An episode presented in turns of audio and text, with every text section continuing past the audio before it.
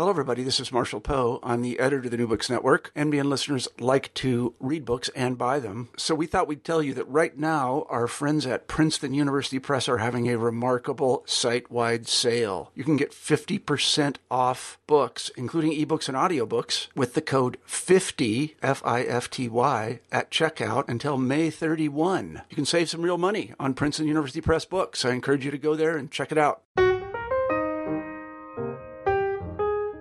Everyone, and welcome back to New Books and Biography. I'm Mark Clovis, your host for the channel. Today, we'll be talking with Richard Etulain about his biography of Calamity Jane, entitled The Life and Legends of Calamity Jane. Dick, welcome to the show. Thank you. I wonder if you could start us off by telling us something about yourself. Yes, I uh, grew up here in the American West. My father was an immigrant from Spain, uh, a Basque, a Spanish Basque, so I grew up on a sheep ranch and a very rural kind of Westerner, and really experienced rural American West. But it was only later, after I'd gone into graduate school, that I realized that I wanted to write about that background through uh, history and literature of the American West. And so I taught for about 40 years. I'm now retired from the University of New Mexico. And uh, over the course of that career, uh, when you were talking about the American West, did you cover a variety of topics, or did you have particular uh, areas in, about the American West in which you focused? I did uh, in courses and in books. Uh, this uh, Calamity Jane book is my 52nd book, so wow. I've done a, a, variety of kinds of books, but especially the the general history of the West as well as writers about the West. So I'm a literary historian. That's been my major emphasis with uh, some entry into Western film and uh, history and biography. I think that's one of the great of book too, is that, that you're not talking about Calamity Jane's life and of course the, the, the legend, but you also get into the portrayal of that legend. And I think that literary analysis is as, as, as great a part of the book as the biographical portion itself. And I'm looking forward to getting into both of that with you. Well, thank you for that. Sometimes the people that are fans of uh, Wild West characters like Calamity Jane want all biography and they don't want anything about uh, the legends. Here's what I'm interested in. I'm interested in the characters as we think of them now. In 2017, if I use the name Calamity Jane, is it the facts? Are they the facts?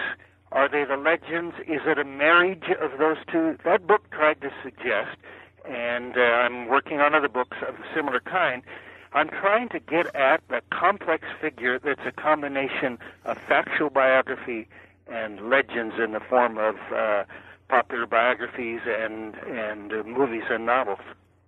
It, it, strikes me that it's a very uh, challenging prospect to sort between the two, especially for someone like Calamity Jane, about whom there is very little of a factual basis. I'm wondering, what was it that drew you to uh, Calamity Jane as a uh, subject?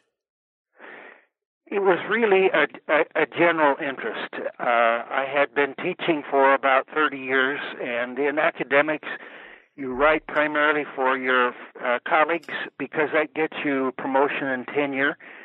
And here I was uh, in my late 50s, early 60s, and uh, I wanted to write general books, books that would appeal to my librarian wife and librarian daughter rather than to my fellow academics.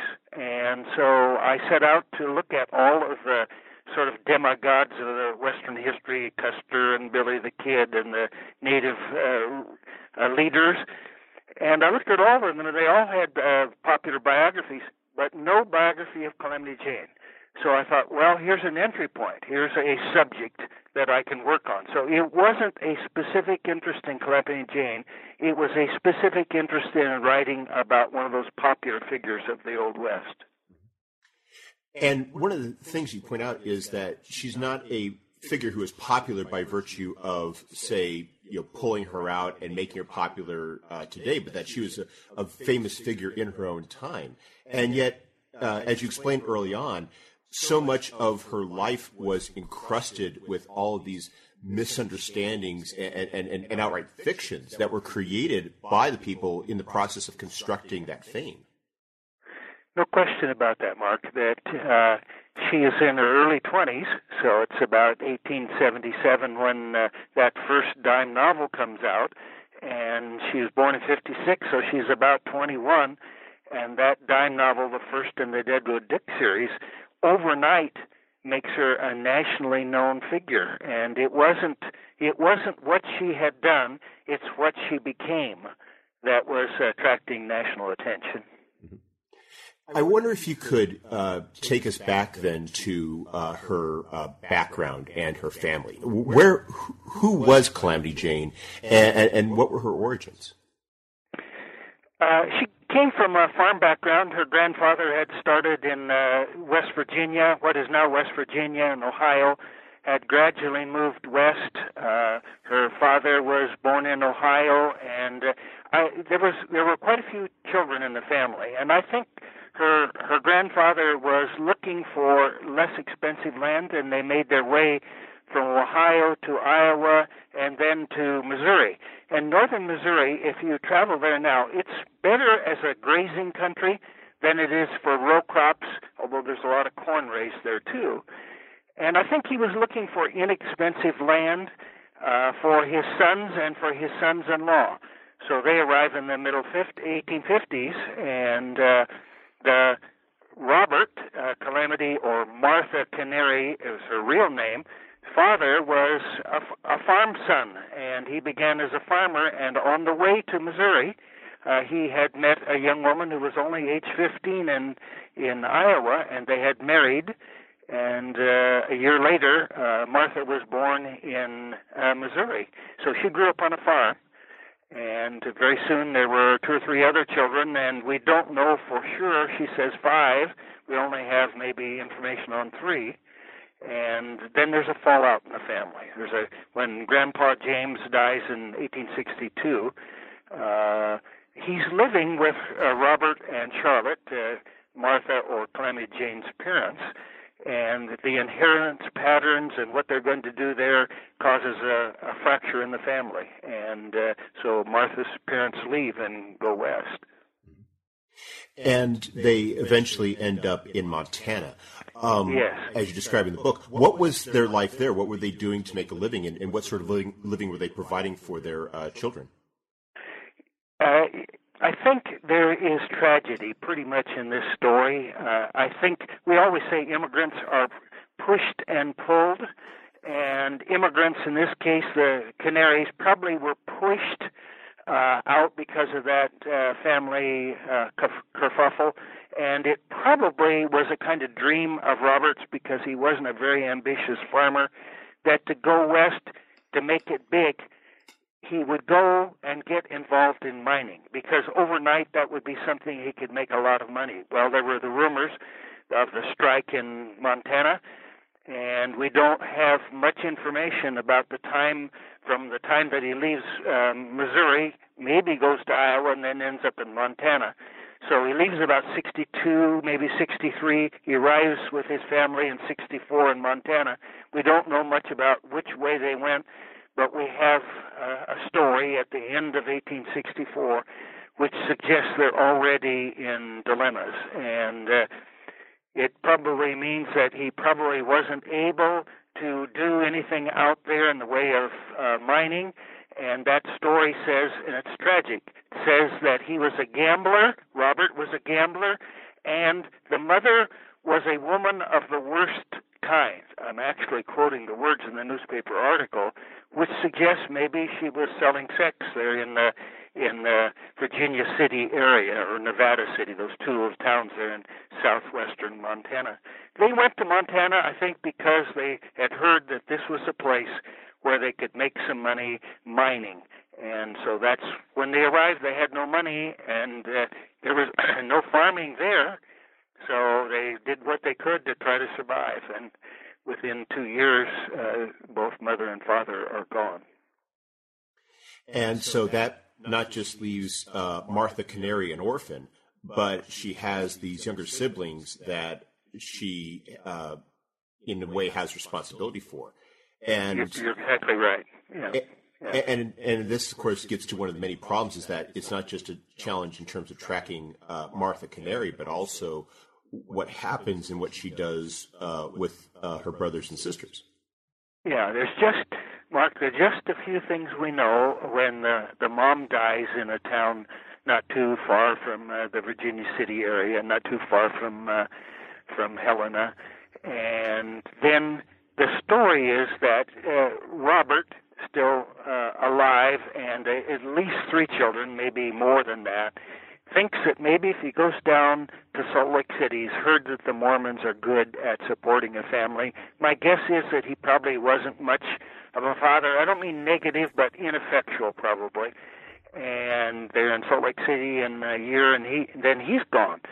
So in 1868 or so, about that time, so 67, 68, she's 11, 12 years old, and here she's got to try to support that family. And there's a story later on when uh, the sister, who's a year or two younger than uh, Martha, Lena, uh, criticizes Martha for her lifestyle.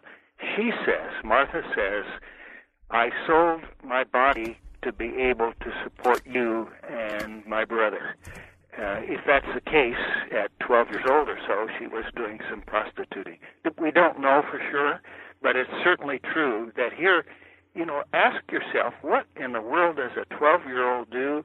Absence of family, no parents, uh, 1,000 to 2,000 miles away from the, what could be a family and support, and with no education. Uh, and uh, she was hard scrabble, and she tried whatever uh, to make a living. Mm-hmm. So, you know, one of the very limited options available to her was prostitution, and yet, as we see, she also starts doing things that aren't within that range. She starts assuming these very uh, unusual roles for a woman uh, on the frontier at this time. That's right, and uh, that is probably the thing that begins locally, not nationally, but locally, to attract people to her. She breaks social expectations. There are stories that she worked with uh, some of the men on the railroad, uh, building Transcontinental Railroad. It was going through that area in 68, 69, so that would be just a year or two after she is assuming sort of uh, family control. She does child care. She does uh, cleaning rooms. Uh, so she does some things that are feminine and expected of woman, but then she does some other things that are very masculine. And it, it, there's a strong case to be made that Martha got along better with men than women. And I suppose, in a way, she never really was much of a wife or mother. So the expectations of a daughter would be that she would marry and that she would have children and she would be a household engineer. She would do things at home. She didn't ever do those things. So early on, probably forced into them, she chooses things that are unusual and that attracts attention. And so by time she's even before age 20, there are a few newspaper articles talking about her and her unusual lifestyle. And this is where we start to see the degree of legend construction taking place because you refer to uh, one of the things that she did was that she may have been a scout. Uh, and later on in life, she claims to be a scout for uh, George Crook, uh, right. also, there, there's a, there's an association that is claimed with Custer, and I think of it on two levels. One is the fact that uh, she is uh, making this claim of these associations with all of these very famous uh, individuals in the West, but also that by that point, and, and even at, at, a very early age, it's even though it may not be true, it's plausible that she could have been. Yes, yes. Um, you know, what you said about claiming the links, those especially come out in the 1890s because now she's going to be a traveling performer. And there's no question that PR people know that they're going to sell her as this wild woman from the West. They have to tie her to some of those things that happened. And uh, so that first big tour that she makes is 1896. Well, the Custer incident is 20 years before that. We can, uh, there factually, we can say there was no connection. She was not at all connected with Custer. But the, the, the image makers wanted to do that. There is uh, a controversy as to whether she was a scout. One of the persons that uh, traveled with Crook said he hired her as a scout. Uh, I would think quite informally if that happened, because she doesn't appear on any of the uh, official ledgers as a scout.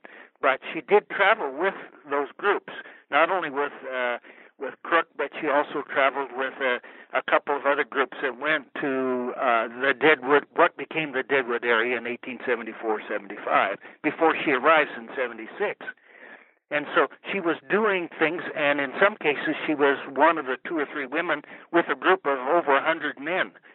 So was she traveling? Uh, uh, how was she traveling with those groups? Well, some people say she was a bullwhacker, and there's pretty good evidence that she was uh, a person who was a bullwhacker, that is, in charge of uh, carts and carriages. Uh, was she a, as those days they called them, camp follower? Maybe, not quite sure.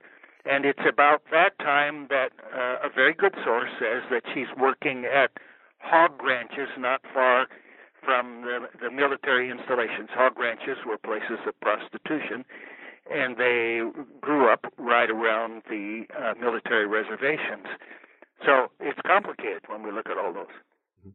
And but she clearly has some sort of experience. You mentioned her her growing reputation, and this is the uh, point in time when she uh, acquires the Calamity Jane uh, uh, nickname. And I was wondering if you could uh, relate that story.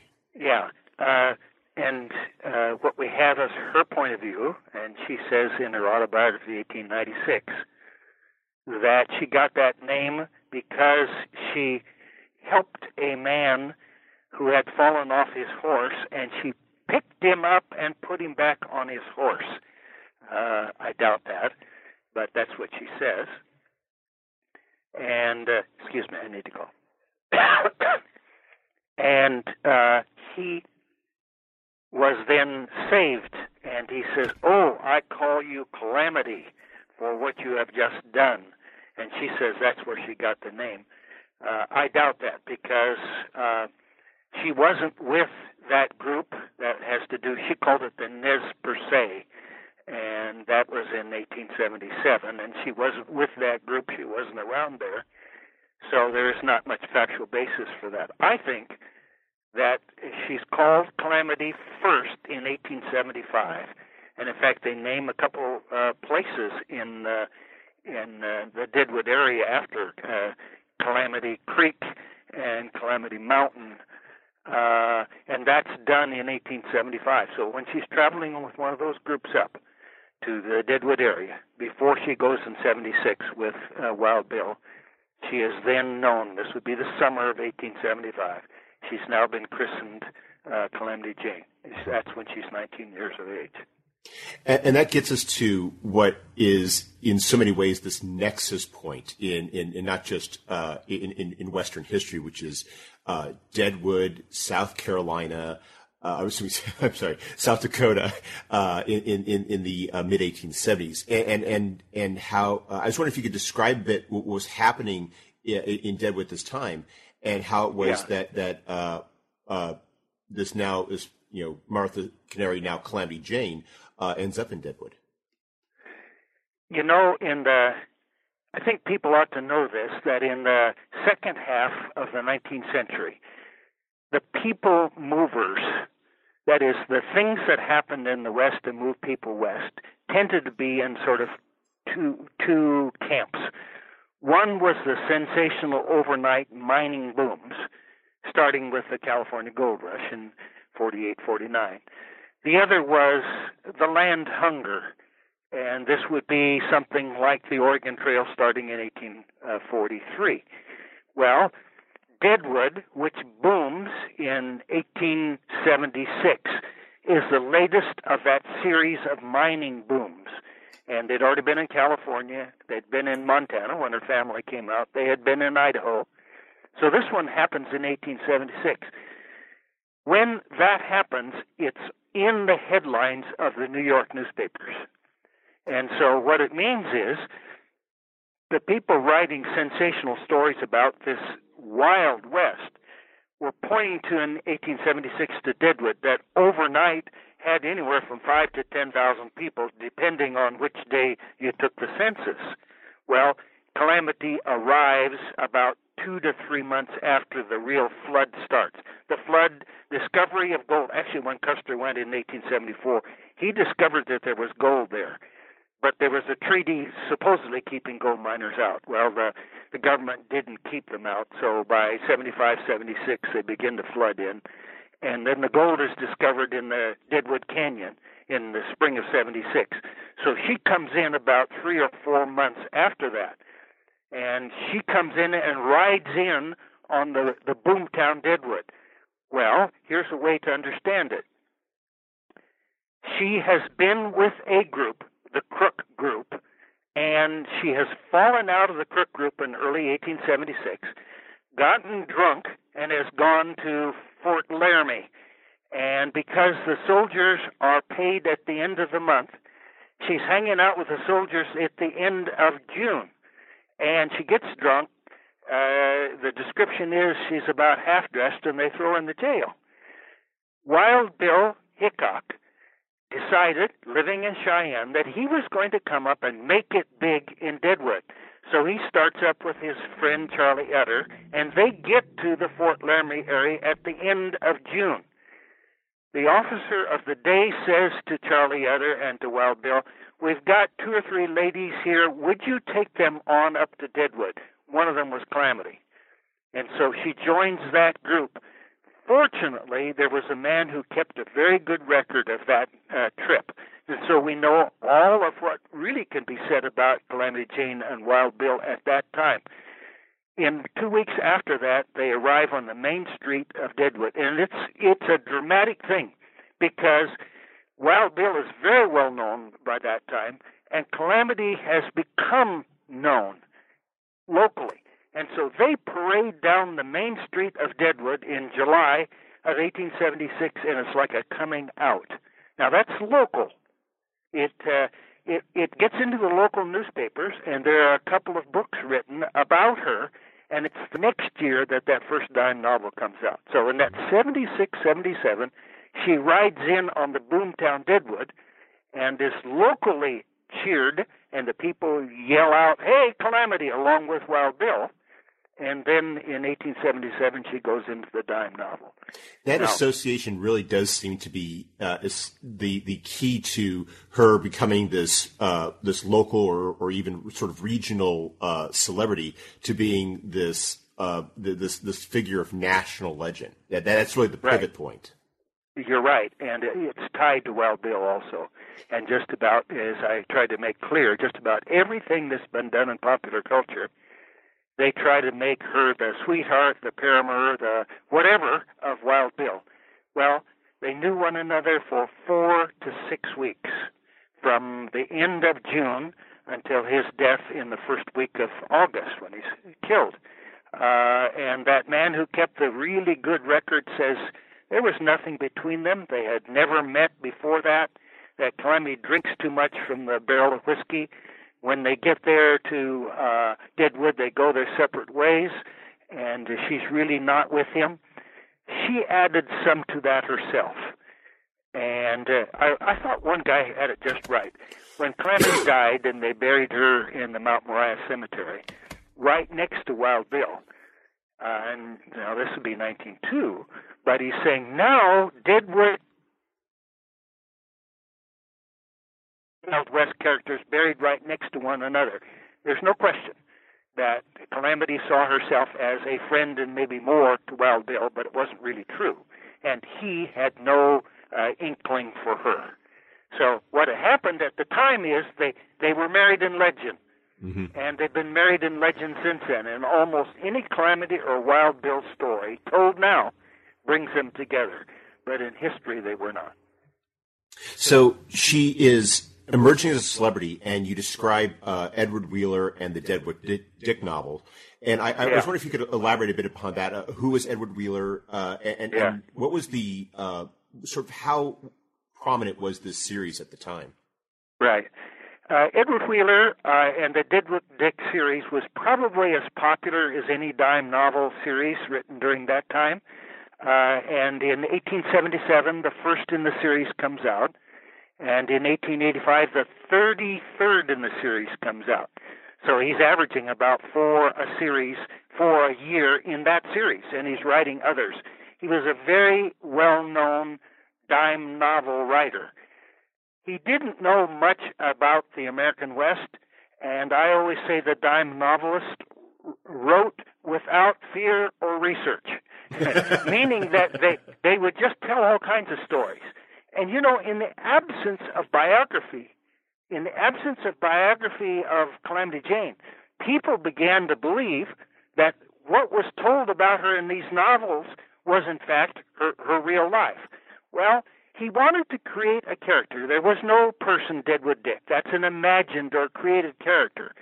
But popular fiction needed heroines, and heroines in dealing with the Western dime novel should never outdo the hero.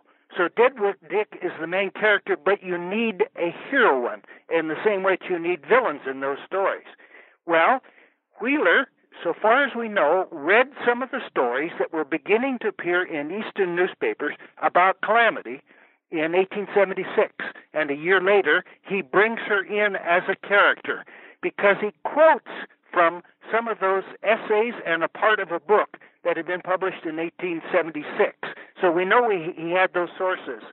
And uh, probably without fear and research is true of the calamity that appears in that in that series. She, she's very little historical, and he moves them around. While of the 33, maybe five to ten are in the Deadwood uh, area, they move around to all the mining boomtowns. And he's so general that you don't really have to know the history of those places, but you do know the names. You do know about Leadville. You do know about the famous other mining places. And so he will set the stories there. And the stories are pretty much the same. Deadwood Dick is a fellow from uh, Pennsylvania. He's a boy who comes to the a young man who comes to the West, and he's going to try to right the wrongs. He's a he's not an evildoer, although he will do things that he thinks are necessary to right the wrongs. And she's his sidekick, and she rides with him, and they are people who, in fact, try to push off the scene the bloated capitalists. So they're kind of uh, challengers to the status quo. Those days you referred to the Rockefellers and the Carnegies as the robber barons.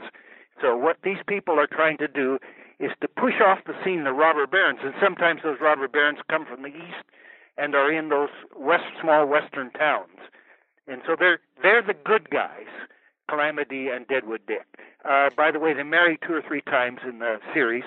So sometimes, uh, and he marries a couple of other times too. So there isn't always a factual uh, transition from one to the other. But they evidently sold very, very well, and you can imagine uh, they they were uh, dynamite on the public scene. I, am also struck by the uh, difference in terms of the medium, which is the, the newspaper articles uh, that Wheeler draws upon, uh, which are you know every day you're seeing new copy out there, but these Deadwood Dick novels, they have a much more enduring presence. They're around for weeks, months, years. People are passing around, and and so you know, as no matter uh, how factual these newspaper articles are, and you make it pretty clear that you know they oftentimes are as fictional as these novels. These these Deadwood Dick ones, which are really uh, out there engaging in a much more enduring extension of the Calamity Jane reputation. You're right. You're right. There's no question about that. And one thing I would add about the newspapers too, Mark, they're all written by men, mm-hmm. and I think it's very difficult for newspaper men at that time to know what to do with Calamity. She's she's unusual. She's stark. She's dramatic. She's and so they play up all of that. We know, uh, as I point out, we know that she had so-called husbands. We know that there was some domestic life. We know that she married on one occasion. We know that she gave birth to two children. But the newspaper articles didn't deal with those. They dealt with Calamity rode into town, had a little too much. They threw her in the. Uh, she went on a toot, and they threw her in the clink, and now she's going back out of town. Uh, and those were the kinds of stories, the sensational stories that so often were told. Newspapermen in that time too, Mark, were interested in selling their stories, and sometimes they they didn't care much if they had added a few sort of suppositions for which there was no facts. you know, no no historian or good biographer would do that, of course. and, and yet, you know, I can I can add here too, Mark. Okay. I say in the introduction that I've done as much research as anybody on Calamity Jane, but there's a lot that's unknown. So what I try to do at times is give an educated guess. You know, when uh, I'm I have more reservations than other people about Calamity being a prostitute. Not because I don't think that she couldn't have been or she wasn't, but we have no irrefutable evidence that she was. And so I say possible prostitute. Well, I'm doing that as a kind of educated guess because we don't know for sure that she was. Other people do move right on and say she was a prostitute. Well, if they're basing it on educated guesses the same way I am, uh, then maybe they have a, as much basis for what they have to say as I do. But at the same time, there's a difference between saying that she might have been a prostitute and saying she was a prostitute and sort Yes, of making it yes. uh, as though it was an established fact. Yes, some people as are far away from me uh, in that interpretation, Mark would say there was no question that Calamity Jane was a prostitute. I, I, you can't say that. Uh, there are no facts to prove that. Uh, first place, no man in writing about things during that time, if he visited a house to prostitution, he didn't leave any record of that. so far as I know, so far as I know, none of those hog ranches where Calamity did work. Now, whether she worked as a prostitute, we don't know. That there was no record that she was a working prostitute in any of the records that were kept, and some of those houses of prostitution did keep some records. Well, then the few scanty records you might find are not in existence on Martha Jane, Calamity Jane as a prostitute. Uh, I want to return a bit uh, for a moment to the uh, Deadwood Dick novels because the calamity that is emerging in there is separate from both the reality of Calamity Jane and and and the newspaper articles. H- how is she being uh, portrayed in these novels to to the American audience? young, vivacious, a good uh, gun woman, uh, an outstanding horsewoman, and as strong, uh, at least in character, as Deadwood Dick. Uh, so she is uh, she's a kind of feminized Deadwood Dick. In other words, she has all the strengths that he has, and the feminine qualities are sort of off the scene and uh, I think one or two novels they do talk about that she gives birth to a child, but primarily she's a sidekick. She's she's riding sort of like Tonto with the Lone Ranger. She's a she is true a woman, but she's sort of a, a almost a masculinized female, and so she's portrayed as a daredevil and a person that you could count on as a riding buddy, and she's courageous and uh, daring. It, it, it's interesting what's left out from that, which is that you do describe the fact that she does get married to Dick a couple times and that she Yeah. has children, but the Yeah. prostitution element is is being completely left out, and also it seems so is the uh, the the overindulgence in alcohol. I, I, I, Yes. would, would you be would you be comfortable saying at this point at this point in her life that she's already an alcoholic, or is that Yeah, just a little yeah. There's no question that by the time she reaches Deadwood, she's having trouble with alcohol. We don't have enough articles before that to know, but there's no question on that trip up to uh, to Deadwood that she's over imbibing in the whiskey that uh, Wild Bill has, and there's no question that she's drunk sometimes on the streets of Deadwood. Uh, that probably is her greatest failing as a human being, that alcohol increasingly uh, controls her life. What's interesting, Mark, is in those times when she's with a husband, and there are five names sort of given as husbands, usually she's off the scene. Now, the Steers example is uh, an exception to that, but she's usually off the scene because she's working with that husband away from the drama. And it's then when she's more singular and by herself that she's having trouble with alcohol and appearing on the scene. So it seems to suggest she does have some periods in her life, usually when she's with a husband. And I think part of that is those men were better able to get a job and turn some income than she was. This is a hard time for a single woman who's not a mom and not married to be able to have sufficient income. Calamity has a difficult time all throughout her life having enough money to support herself.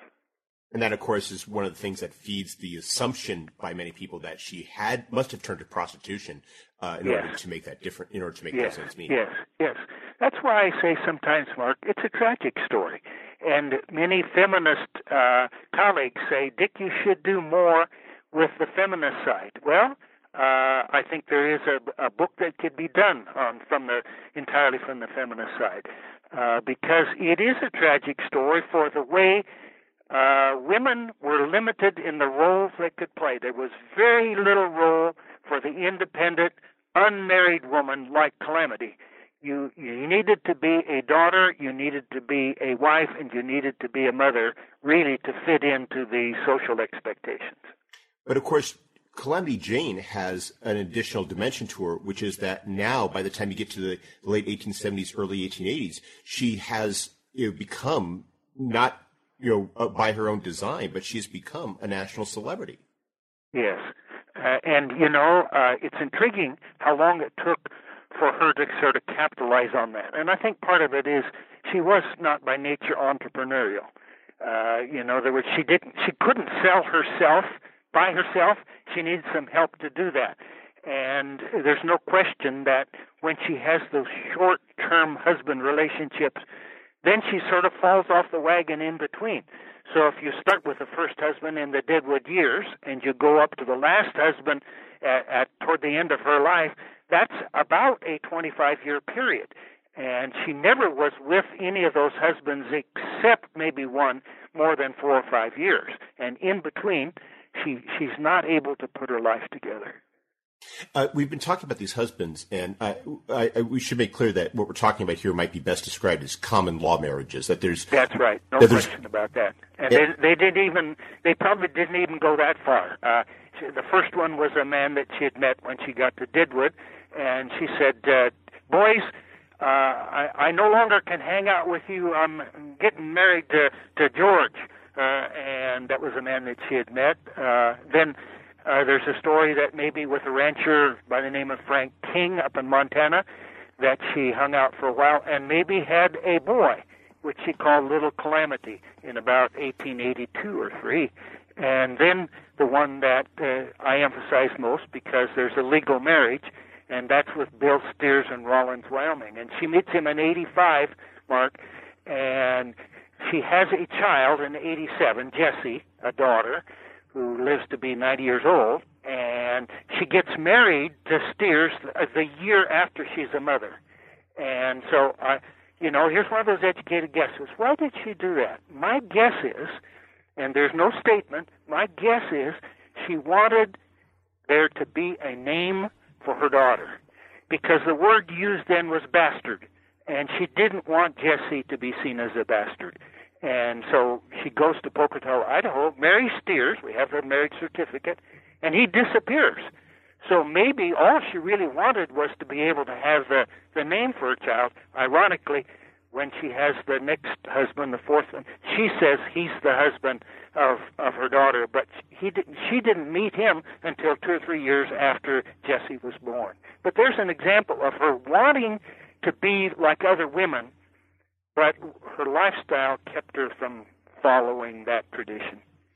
Yeah, she definitely, and, and, that's one of the things you, you talk about in the book as well is is what we know of her character based upon, uh, you know, what you can distill from some of the contemporary newspaper articles and also interviews that were done afterward, and which is that she's not this hard driven, uh, you know, in, in, entirely masculine figure that she does have a, a she's very generous she uh she has these she loves children mark she loves children and, and, and she aspires to these things. It's just that, as you described, there's there's a there's a gulf between aspiration and and her ability to overcome uh, her her demons. You know, Mark, I think that uh, for us as thinkers, we sometimes find it easier to do either or thinking rather than both and thinking because both and thinking leads to complexity. Mm-hmm. And I think both and thinking should be applied to Calamity. Was she this kind of semi wild woman who broke lots of traditions? Yes, she was. Was she a woman who wanted to be like other pioneer women? Yes, she did. Was she a uh, uh, an a- angel in uh, in uh, difficult situations, helping people? Yes, she did. So I think those three uh, uh, desires are conflicting in her life. Mm-hmm. That is, she she was a person who wanted to be independent. She was wanting to be like other people, and she was helpful. And all of those are conflicting, and sometimes one predominates in her life, and sometimes another. So, was that desire to uh, be uh, a provider, or was that what uh, led her to uh, participate in the traveling shows uh, near the end of her life? Uh, she was in a small town in western Montana in 1895, uh, Ekalaka. It's a town now has oh, 500 people. I've been there a couple of times and talked to people about their stories about her, and they have some stories 120 years later about her being there. And I think it was clear that she was with the fourth husband, and his name was Clinton Burke, and she was with him quite a while. I think he realized that uh, he was just barely making it working on a sheep and cattle ranch there. She really didn't have any work. They were about 10 miles outside of town. And so some letters, and since she was illiterate, probably are written by him. I've never seen these letters, but they're evidently in existence. And they wrote back to Deadwood and said, we really ought to have uh, Calamity come back to Deadwood, and because she was there at the beginning. Well, see, that's 20 years after she first appeared that morphs into uh, a story of, of, of going with, as they call them, the the dime novel uh, tours. Uh, Kohl and Middleton, uh, and they were traveling groups. Uh, they had usually with a group they had grotesque human beings, uh, three-legged men and uh, heavy, heavy men and women, and then they had a Wild West section, and so they hired her upon, and it was fifty dollars a week. Well, that was really good evidently she did a pretty good job. She would give a kind of monologue and then maybe answer some questions. And so she started out in January until about June. She was on that. And Jessie, her daughter, then was about eight years old. And the story came through that Jessie was sick. She had stayed in Spearfish, uh, South Dakota. And so Calamity came back to Deadwood. And I think that was an example, if it's entirely true, of her wanting to mother that child and that that was more important to her than making that fifty dollars a week when her her daughter was sick in in South Dakota. So it was probably pretty successful, but she couldn't follow up on that. You, you mentioned as well in uh, discussion of the shows is that, uh, in particular, when you, you uh, joined the second show, that when she she basically turned her uh, you know the management of her life, if you will, her day to day life to this woman, and so she the, the, alcohol consumption was, was restrained, and she she was able to manage herself. But again, once she broke away from the show and was on her own, that's when uh, again she uh, you know this has come to the alcoholism. Yeah, it's in 1901 when she goes to Buffalo, uh, New York, and uh, I always point out, Mark, that she's there in August, and one of the real tragedies in American history happens in September. That's when McKinley is assassinated at that uh, Buffalo Pan American Exposition. So she's there just the month before that. And this also shows how she can reach out. Buffalo Bill, whom she had sort of maybe met, but she certainly didn't travel with the Wild West show, as she said, and, and Buffalo Bill said that too. She did not. Uh, she traveled with two groups. She traveled with that group in 1896, and then she traveled with that woman, the writer from New York, and went to the Pan American Exposition. She didn't travel, but she performed there in in Buffalo for a few few weeks and had trouble with alcohol again, and went to Buffalo Bill when he appeared on the scene, and he paid her way back uh, to come back. At that time, Mark, she was not with her husband, and I think that's a part of. I don't mean that men were the answer to her dilemmas. It just means that when she didn't have stability with another person, whether that be male or female, that's usually when she had the most difficult, faltering times in her life. I, I wonder if you could describe uh, for us uh, something about her final days and, and, and how it was that she uh, ended up uh, buried in Deadwood. Yeah, alcohol is pretty much uh, ruling her life in those uh, last months. And uh, in early part of 1902, she comes into South Dakota, and she's just sort of been waltzing around in the various towns. I don't know how she makes it financially. Uh, I think she's doing. She tries to sell her autobiography and pictures, and that's some. I think she mooches off of people because she has almost no money, and alcohol is pretty much dominating things. She appears in uh, just north of uh, Rapid City and she goes to work in a house of prostitution, not as a prostitute, but works there. And later, the lady who was the madam writes a little book about that. And for about three weeks, she's okay, and Jessie, her daughter, evidently is with her. And they have a falling out about that time. I, I suppose that maybe Jessie had become pregnant at about age 15, and maybe there was a falling out between mom and daughter. And the lady who wrote the book, the madam who wrote the book, said one day, uh, Calamity got into the alcohol and went shouting up the street like a wild coyote. And then she disappears from that job, uh, just kind of floats around the area of Rapid City and then heads for Deadwood, thinking that maybe she can survive there. She gets on a train headed up to a town that no longer exists, and she dies not far from, from Deadwood of really of alcoholism. And uh, it's intriguing how people react to her. They don't react to the tragedy, they react to sort of the death of a demigod, a kind of consort of Wild Bill. And we don't really know whether she said, Bear me next to Wild Bill, or whether uh, some jokesters in Deadwood said, "We ought to bury her next to Wild Bill. I'd make him turn over in his grave."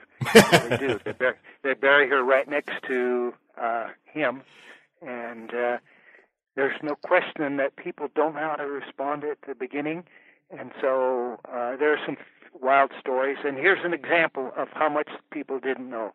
The very next day, since you have Telegraph, the story of her ending of her life goes to the New York Times and a terrible story appears there, which is 90% wrong. And so what it suggests is in, in a leading newspaper in the United States, you have a kind of obituary and a kind of summing up of her life that's way off kilter about what actually happened in her life. Now, many biographies end at that point, but you go on to describe the uh, the course that her image takes, and it, it's it's it's a very interesting journey that it undergoes, and it begins after that brief burst of of, of, of posthumous publicity, in, in, that she fades for uh, from the scene for uh, from the imagination for a couple decades. Yeah, uh, and a lot of people, you know, need to see that in context. The 1920s were a hugely popular time for the West. Zane Grey is at the top of the best. More Western films are made than any other genre. They're silence in uh, Hollywood. And the first biographies of people like Calamity and Wild Bill and Buffalo Bill and uh, Wyatt Earp come out. So it's a hugely popular time. Well, the first biography comes out in 27, um, and it's uh, Calamity Jane and Wild Women of the West. And it portrays that man was interested. He was a journalist. He was interested in the sensational side, but it's kind of positive about her. Uh, and then you get uh, start to get movies in the in the 30s, and she's kind of a supporting figure and quite often tied to uh, Wild Bill. So you have that popular coming on in the late 20s, early 30s, and that reaches its apex, you know, in uh, Calamity Jane the musical in uh, in 1953. So that's the positive incline, and part of it is she's portrayed as a lively woman of the Old West, not a prostitute, not a drunk. So the emphasis are on a lively, sort of tomboyish uh, person in the West.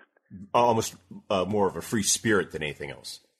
That's right. And then, uh, it, just as the 20s were a high, to- high time, the 50s were a high time in popular Western stuff, Gunsmoke and John Wayne and popular Western uh, fiction. Uh, Louis L'Amour comes on scene, and then the '60s changes that. and we begin to ask questions about American values, and the black humor comes in. And so, what happens to Calamity Jane again is a large part of something that's happening in American culture. And one of the great myths of American culture is this wild, wild West. And so, myth breakers begin to ask questions about the West. Was it all this dramatic, positive sort of place? No, it was a hellhole in lots of ways. And so when you begin to bring calamity into that change, I call it, and it, you can re- really see it in the fiction and films from Larry McMurtry, because Larry, McMur- Larry McMurtry is an example of a person who will turn the West. And he, by the way, he's a Texan. He grew up in that sort of old West, but he saw the West, and I call it the gray West. And what I mean by that is, yes, you have some positives, but you have some negatives, and it isn't the white hats versus the black hats like we'd had in the 20s and 30s. It's the best a hero can be is a mix of good and bad. And that person wears a gray hat. That person is gray morally. And those are the kinds of images that come out in uh, the Calamity Jane films that come in the 70s and 80s and 90s. And it's a change. It, it moves away from the Doris Day. The high point is that romantic musical in 1953. Uh, then the low point would be Deadwood movie series, probably in 2004 to 2006, where the great calamity is really much, not much more than a drunken prostitute. Played very well by Robin Weigert. She does a very good job. But it's a very narrow picture of her. We get nothing. We get the drunken prostitute. And by the way, a kind of uh, there's some suggestion of lesbianism there, which I don't think was true at all in her life. But you don't get anything about the aspiring pioneer woman. There's no mention that she uh, had a husband or that she was a mother. So what you get is Robin Weigert's picture of a very negative, gray uh, uh, calamity. I don't know. You know, we've had ten years since then, and there hasn't been much. I tried in my book, and Jim McLaird tried in his. His is the definitive uh, biography of Calamity Jane, about 19, uh, 2006 or so. And so, in the last 10 years or so, we two biographers have tried to portray a balanced calamity that's, uh, you know, both and. She had those dilemmas and the negativities, but she had the positives too. And that's the way we probably ought to see her factually. But at the same time, and I'm more interested in this, we ought to understand the legends and how they've changed over time. Hmm.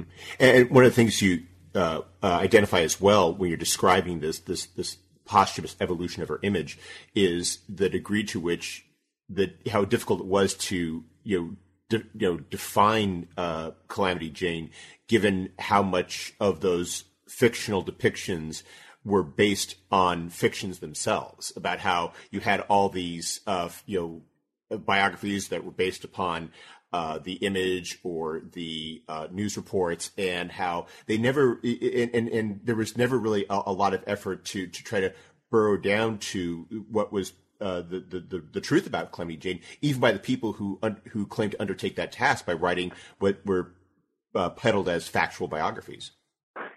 Especially, Mark, I'll give you one example of the, the very difficulty you're talking about. We know Jessie to be the daughter we know that she lives to be almost 90 years of age, although there's not much factual information.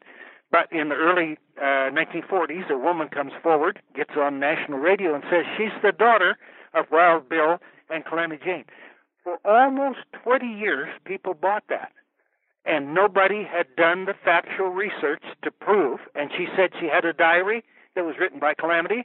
And uh, she said here were some letters I don't know where the diary and the letters came from, and nobody has been able to figure that out. But Jim McLaird went down uh, fact by fact to show that this woman is a fraud. But it took about 20 years for people to realize that, and in between, people were basing films, some very good films, and some biographies on that false information, and it it took that long. And part of it has to do, Jim, you're working with an illiterate heroine, and so you don't have information that she would have left us. How much difference that is in seeing uh, what Annie Oakley left us or what Belle Starr left us, two other women that were associated with the Wild West. So you're right. What you do is you get footnotes on false footnotes. And this, the second footnotes are as extreme and exaggerated. On the other hand, what people do is they're still telling the story of Calamity and Wild Bill. I doubt whether we'll ever lose that. Even though Jim McLaird and I are trying to show that that's not true at all, people still want to buy that. Mm-hmm. It, it, it, goes back to that great line from the John Ford movie that people want to, you know, want to, you know, continue printing the legend even when they know it's not the truth. Uh, print the legend. That's mm-hmm. right. That's right. Yeah. Well, we've taken up a lot of your time, but before we go, could you tell us what you're working on now? Yes, uh, I have three three books. Uh, one is coming out uh, in uh, August September. It's called Ernest Haycox and the Western. He was a writer of popular westerns. And this was my doctoral dissertation done in 1966. So, you know, 50 year gestation period. That's kind of unusual. He was uh, very popular. And by the way, he wrote the story upon which Stagecoach was based in that 1939 John Ford John Wayne film. And his best known novel was uh, Bugles in the Afternoon, a Custer. Then uh, Glenda Riley and I, she's a very well known Western historian, have uh, co authored a book called U.S. Presidents and the American West. And we use 10 presidents to show how they shaped the American West from Thomas Jefferson up to uh, Ronald Reagan. And now I'm deep into two volumes on Billy the Kid. And what I'll try to do with Billy the Kid is the same thing I did with Calamity a book which deals with the life and legends, and then a second book that will be a kind of reader's guide to everything that's been written or made about Billy the Kid. There's been probably three or four times as much written on Billy as on Calamity. He was just about as illiterate, but uh, I think the demigods tended to be male. So there's more written about him than about Calamity. But my approach is somewhat the same. I want to do a both and book where you see the murderous Billy, he was a murderer, but you also want to see him as a gregarious, laughing, cheerful guy that a lot of people loved, especially Hispanic people. Hmm. Well, those sound like some excellent projects, and I hope we can have you back at some point to uh, discuss uh, uh, some of them with us. Okay. I'm indebted to you. Oh, well, thank you. Uh, Dick, thank you very much for taking some time from your uh, uh, busy schedule to speak with us. I, I hope you have a wonderful day. My pleasure.